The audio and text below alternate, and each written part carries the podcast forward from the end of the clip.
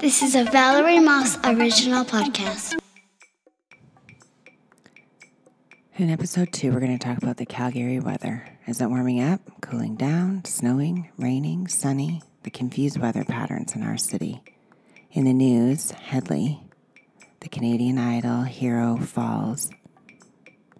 Another podcast I want to review called The Armchair Expert, or should I say, and oh, what's going on? Small company, big problems. What's happening at my office?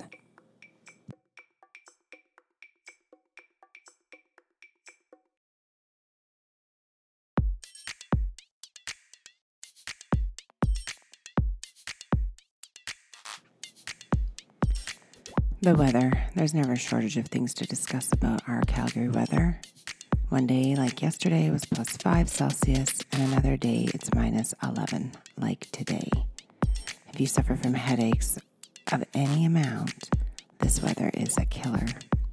As the barometric pressure messes with your senses, this can be the case in migraine sufferers as well as non migraine sufferers.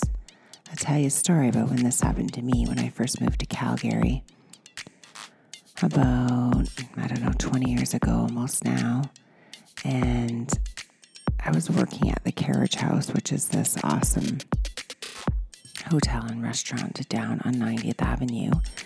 And I just had this unbelievable headache I'd never experienced before. And somebody said to me, You got a migraine.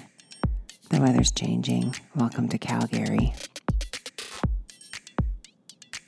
Today we have yet another weather system moving into the city if you're listening to this in real time or in the coming weeks, this is likely past.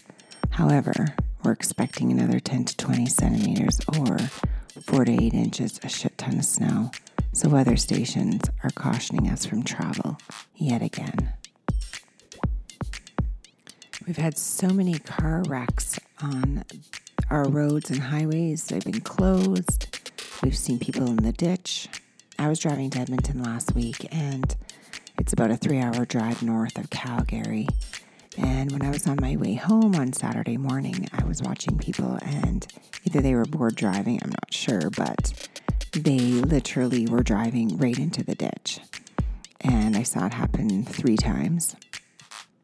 Just innocently, the roads weren't bad. I mean, it's winter driving condition, but there wasn't snow covered on the highway or anything and um, yeah, people were just driving directly into the ditch. And so all these people were stopping and helping them and hauling them out, but it was pretty interesting. Um, the weather definitely wreaks havoc on our driving here in Calgary.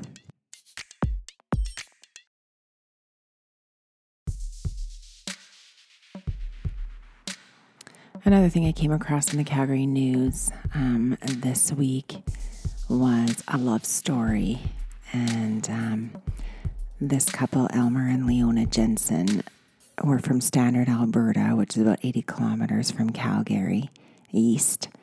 And they had been married for over 80 years. They had four children, six grandchildren, and 10 great grandchildren. And they were both over 100 years old and they died four days apart. This just happened this week. Um, and they had a little article in the Calgary Sun, so I'll just briefly share with you. But they won um, the Master Farm Family Award for Southern Alberta in 1966. And it recognizes both good agriculture practices and community spirit. And they had um, Elmer also served as Standard's mayor for 13 years in the 80s. And people aren't sure what their secret was, but being married for 80 years, you must have some pretty serious secrets, I would say. Um, they also talk about them being faith, uh, faith being a strong point in their lives. And it's just important. Elmer responded saying things like, I feel like it's important for people to do what they want to do and to have an occupation that they enjoy doing. And I think we all want that. I think we want to be able to go to work and want to stay there and be passionate about what we do and love who we're inspiring or influencing and how it changes people and empowers people. At least that's how I reflect on my job as I like to go there and be able to make a difference, whether it be professionally or personally, and just have a good time. And I mean, bringing a paycheck home for sure, but I thought this was kind of a cute story. And to be married 80 years, oh man, that's a long time.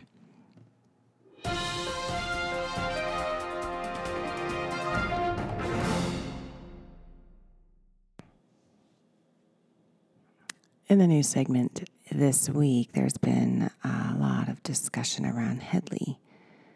And uh, this is just such an unsavory moment to happen to anyone, including a celebrity. You know, I'm a fan of this great Canadian musical acts. Well, act or corrected was a fan. However, when a band thinks that they can act like this, in this manner, and possibly get away with this kind of conduct, it's just one of those things you add to the unthinkable list. Here's some background on Hedley, the well, the the lead singer.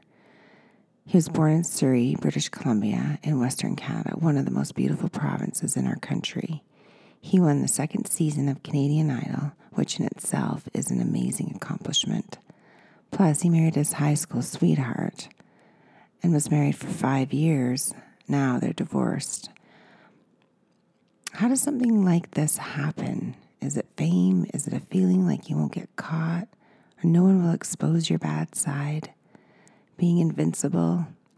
I'm sure at many times you likely feel this way as a celebrity, and possibly due to the recent Me Too, hashtag Me Too movement we are living in. This has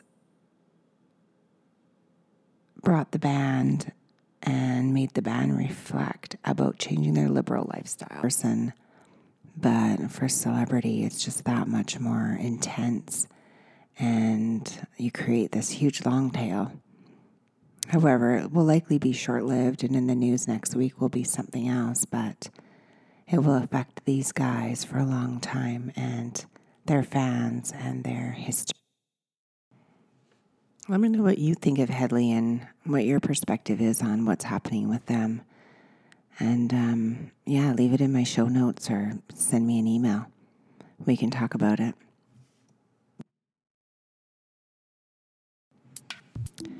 This kind of leads me into my second thought for the episode the armchair expert. This is a recent podcast I came upon while reviewing Calgary themed variety podcast. And as a side note, realize there's more Bible and evangelistic, church centric podcasts than any other podcast reflecting Calgary. Now, not that I mind, but where's the rest of the Calgary content on podcast for iTunes? This is kind of driving me more and more to put this podcast out and to shed a different side of Calgary to the listeners out there when I was reviewing the other podcasts, I, as I always am looking for content to listen to on my commute, I came upon a podcast called The Armchair Expert. And I thought I heard this on Ellen way back when. It's a podcast by Dax Shepard. And um, it's quickly become one of my very favorite podcasts. He has a great way of interviewing people and he also has interesting people to interview. I've always been a big fan of his early acting on Jackass, Don't Hold That Against Me, and later on in Parenthood. He's a great actor in a character role in that show that I quite liked. And so it kind of made me like his character more on a genuine level. Um, the thing I love the most about this show um, with Dax and how he portrays it is the fact he's just so grounded and genu- genuine. I've only listened to one episode so far, and not the first or second, but the sixth one with Pete Wentz, who, by the way, is from Fall Out Boys. This was an excellent insight into this guy's life of making it big. He's calm and humble, and he's pretty interesting. He's a good storyteller and a huge fan of his son, who, by the way, pulled him out of depression. I agree with kids being around. And um, wholeheartedly, as being a mom of a six year old has taught me to be more patient, have more fun, and realize things in a new way. Um, I totally get Pete's feeling about his kid. And um, yeah, it was a really good, interesting podcast. They kind of shedded down their clothing and their barriers and just talked about life and life and fame. And Dax told a story about being on a plane for hours going over to like Qatar or Doha or someplace. And he was getting up to go to the bathroom. And he noticed all these people were watching shows with him on him. But nobody really realized that he's right there. He's right there on the plane with these people he just thought it was kind of a strange moment. Like, here, he's the celebrity that people are watching, but nobody really paid attention to him walking by them over and over, going to the bathroom. Mind you, the flight was super long, so people were probably zoned out, but just goes to show like how we're so involved in the moment that we may miss something that's happening right around us or right beside us. So yeah, give it a try. Dax Shepard in the Armchair Expert, um, and just search it on iTunes.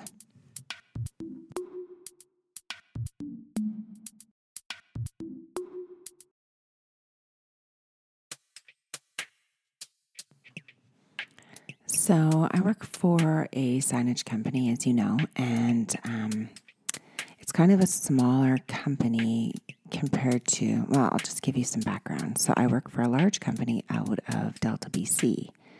And that particular company was recently purchased by a Calgary based company. So now I work for the Calgary company here where I live, and I also work for the Delta company. So I'm kind of in a split role, which I quite like. And the company that is here in Calgary is in the process of implementing policies regarding occupational health and safety because they are trying to instill more accountability and safety within the organization. And I've kind of taken that under my hat to produce this health and safety management program, which is kind of interesting on one hand because it's really methodical and process, and there's factors that you have to implement and you need to you know control your crew and and controlling them i mean by paperwork and enabling them with the proper tools to do their job safely. Um, we also want to get our wcb ratings down. We've only had a few claims in the past but they've really affected our rating and I'm working on building a program to help put us on the path of COR, which is Certificate of Recognition. And man, this is going to be a very interesting path because the company culture is kind of set up in a way that mm, they just haven't really had to abide by any of these, you know, new policies and the health health and safety programs that have been implemented through some of the larger companies. And so we definitely have a task ahead. And yeah, I'm just kind of curious have you had to go through this within your own company? And how did it go? And how were the, you know, the veterans versus the new people? And did you get buy in? Was there pushback? Did people just not really take it seriously? I'm looking for some feedback on this topic. I'm taking a course next week to help provide me with some tools to create these manuals and this program and implement like your toolbox safety meetings and your annual reviews and you know um, the DOT certifications and the civics on the vehicles, things like that. So if you have any history on this, or if you'd like to, you know, push me in a certain direction, I'd really be open to it because I'm looking for just some tips and tricks to make this easier to implement, as well as how to train the guys to, you know, think ahead and do better and know better and um, get by in and be accountable for how they're representing us in the field and conducting themselves in the field. So, yeah, if you could um, send me a, a note, I would really appreciate that.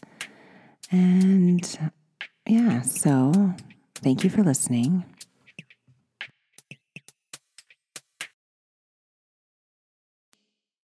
Visit valeriemoss.ca for more information.